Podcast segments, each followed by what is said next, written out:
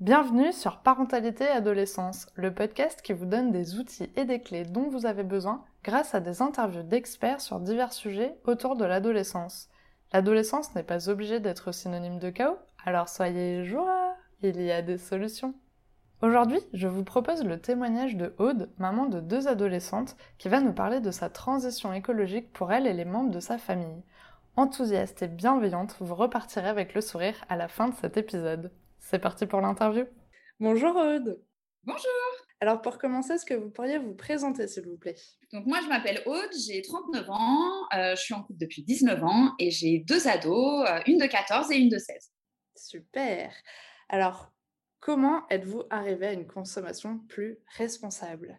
Alors, c'est venu très progressivement. Avec mon mari, on vient pas du tout d'un milieu où on est euh, centré sur l'écologie.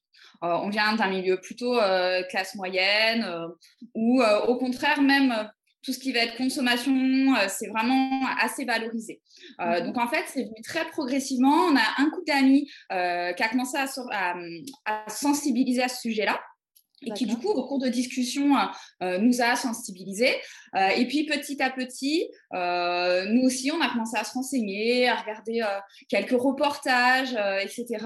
Et, et c'est vrai que la, la, thématique sur, sur le fait que la planète va quand même de plus en plus mal, c'est quelque chose qui, qui fait de plus en plus partie des réseaux sociaux, qui fait de plus en plus partie des, des informations, etc. Et donc on s'est sensibilisé, on s'est ouvert à ça, nous. et petit à petit, très progressivement, on a commencé à changer notre mode de vie euh, et on a, on a amené nos enfants euh, vers ça. Euh, et elles sont d'ailleurs maintenant assez moteurs de ça. Ok.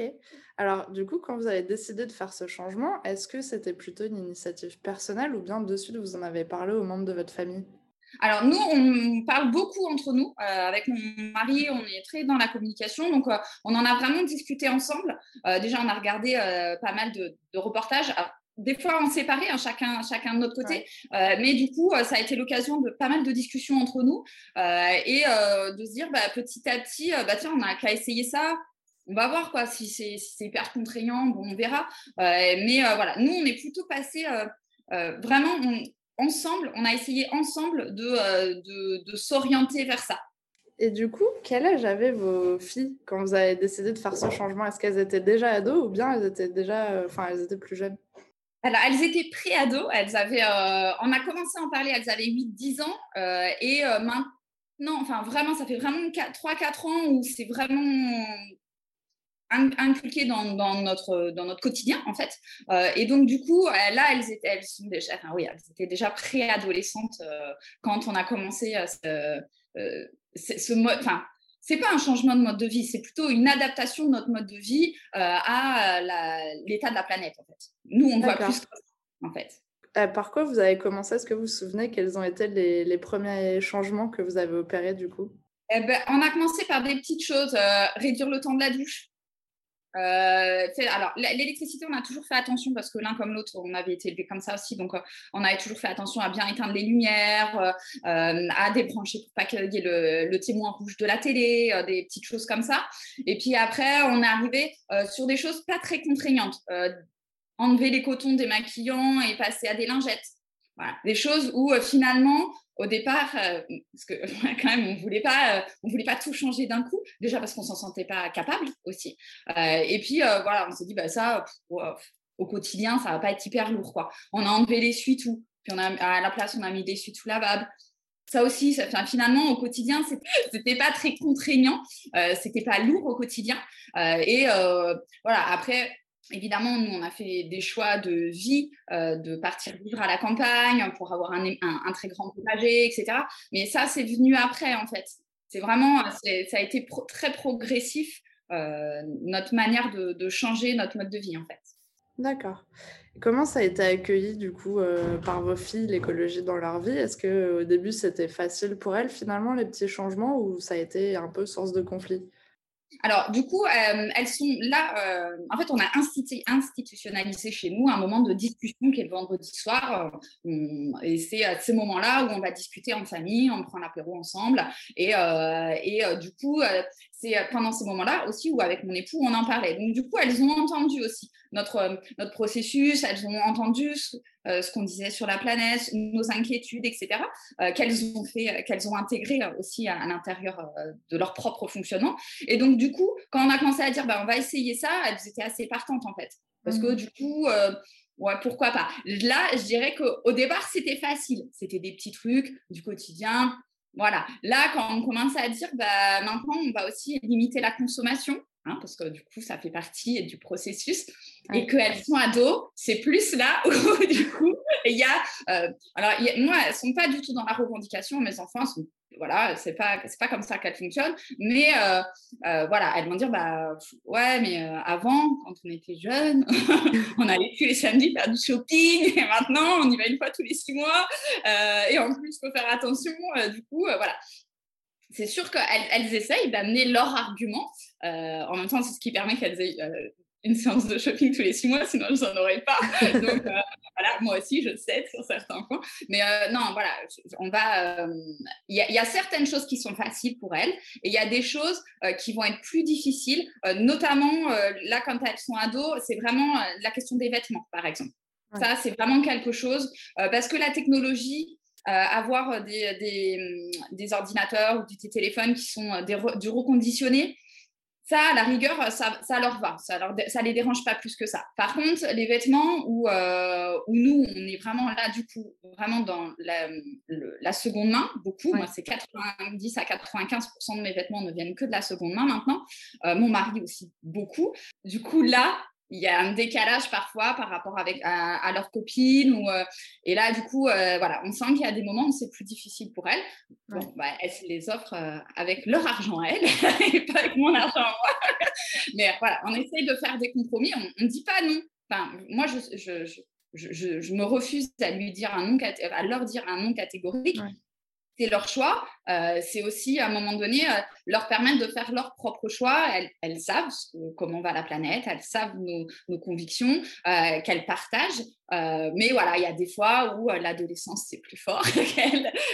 on les laisse aussi faire leur propre choix. Enfin, voilà on essaye de pas de pas tomber dans des extrêmes de comportement euh, vis-à-vis de l'écologie. Hein. voilà, après chacun fait ce qu'il veut, mais nous on n'est pas vegan, on n'est pas végétarien. On va essayer de manger plutôt euh, des légumes. Ça, par exemple, vous voyez, c'est le genre de truc, ça leur pose pas de problème, quoi. Au contraire, les tomates du jardin, elles trouvent ça hyper bon et, euh, et, bien meilleur que les tomates de supermarché.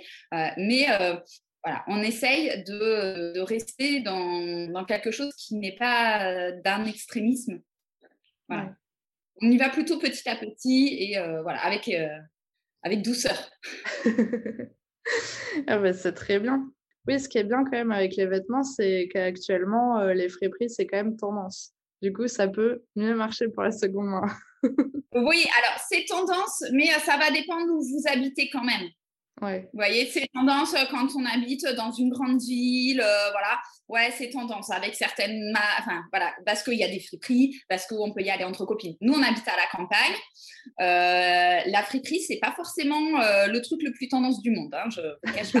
Par contre, euh, le jean de marque, de telle ou telle marque, ou de tel site chinois, dont je ne ferai pas la pub, mais voilà, c'est ça qui porte les, leurs copains et leurs copines.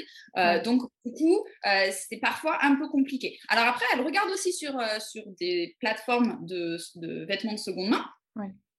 Euh, mais ça va être pour des choses qui vont être de la marque, qui vont coûter cher. Et nous, on est aussi dans euh, limiter les dépenses euh, qui nous semblent pas hyper pertinentes. L'éducation aussi à l'argent et la valeur de l'argent, c'est aussi quelque chose qu'on a, enfin, qui est important pour nous de leur transmettre. Donc, du coup, euh, elles n'ont pas d'y perdre de compte euh, à, une somme faramineuse parce que euh, ce n'est pas nécessaire et qu'à un moment donné, l'écologie, c'est aussi éviter la surconsommation et rester raisonnable dans les achats qu'on fait. D'accord. Et du coup, par rapport à leurs amis, donc on en a un peu parlé tout à l'heure, il y, a, y a des moments où c'est un peu plus compliqué que d'autres. Est-ce qu'elles parlent d'écologie du coup avec leurs amis? Est-ce qu'elles échangent là-dessus? Est-ce que c'est un sujet peut-être sur lequel ils peuvent échanger?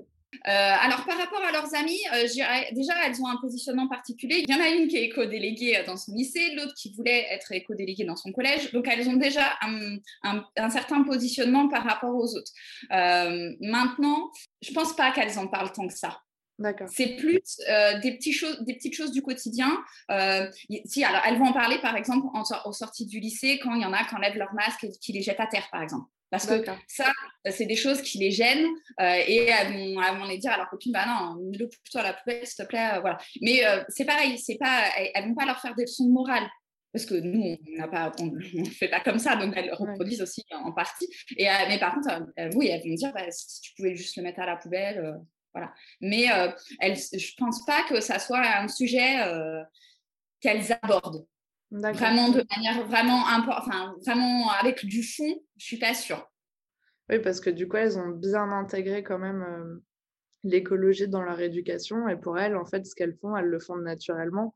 Et, et, du coup, elles ne vont pas forcément rentrer en conflit avec les autres parce qu'ils ne sont pas écolos et que ça pose un problème. Voilà, tout à fait. Enfin, et puis, de toute façon, enfin, je pense déjà, c'est pas dans leur caractère et c'est pas comme ça qu'on les a élevés. Donc, on ne rentre pas en conflit avec des gens parce qu'on n'a pas les mêmes valeurs. Chacun a les valeurs qui sont les leurs, euh, a les croyances qui sont les leurs. C'est pas parce que c'est pas les nôtres qu'on est, on doit rentrer en conflit avec les gens. On peut mmh. expliquer, on peut en parler calmement, euh, mais euh, par contre, oui, effectivement, on ne pas leur rentrer dedans en disant ah c'est horrible, eh ben, t'as touché tout seul. Non, non. C'est pas c'est pas terrible voilà mais ça va pas ça va pas voilà elles vont pas elles, vont pas faire des leçons de morale ou ou être arc-boutées sur des principes. En tout cas pas sur celui de l'écologie ça c'est sûr. D'accord.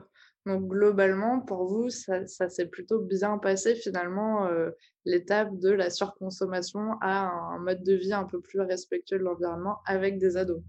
Oui, oui, oui, elles s'y sont complètement mises. Euh, mais je pense qu'aussi, c'est par la progressivité et par l'exemplarité. C'est-à-dire, nous, on fait attention. Nous, dans nos propres. On a tellement changé euh, notre propre mode de fonctionnement euh, qu'à un moment donné, c'est aussi par l'exemplarité qu'on élève les enfants et qu'on les éduque à quelque chose. Si vous vous dites qu'il ne faut pas faire ça, mais que vous, derrière, vous le faites parce que, ouais, non, mais moi, c'est différent. Non, c'est pas différent, en fait. pas différent. Il n'y a, pas de, y a, pas, y a pas de poids, de mesure, en fait. Donc, euh, du coup, euh, et, euh, et, après, je vous dis, c'est vraiment devenu très progressif. On ne claque pas du jour au lendemain les doigts en disant bah, essaye, maintenant je suis écolo, je fais du zéro déchet, j'ai plus de poubelle chez moi. Non, non, c'est pas possible. ou alors vous pouvez, mais alors du coup, vous vous rajoutez une charge mentale qui est énorme. Et, et du coup, alors moi, je, je, suis mauvais exemple parce que mon mari fait énormément de choses à la maison, vraiment. Euh, mais euh, du coup, j'imagine que euh, c'est d'ailleurs dans les, dans les groupes de discussion, on voit que c'est vraiment souvent à la charge de, de la femme. donc du coup, ça lui rajoute une charge mentale.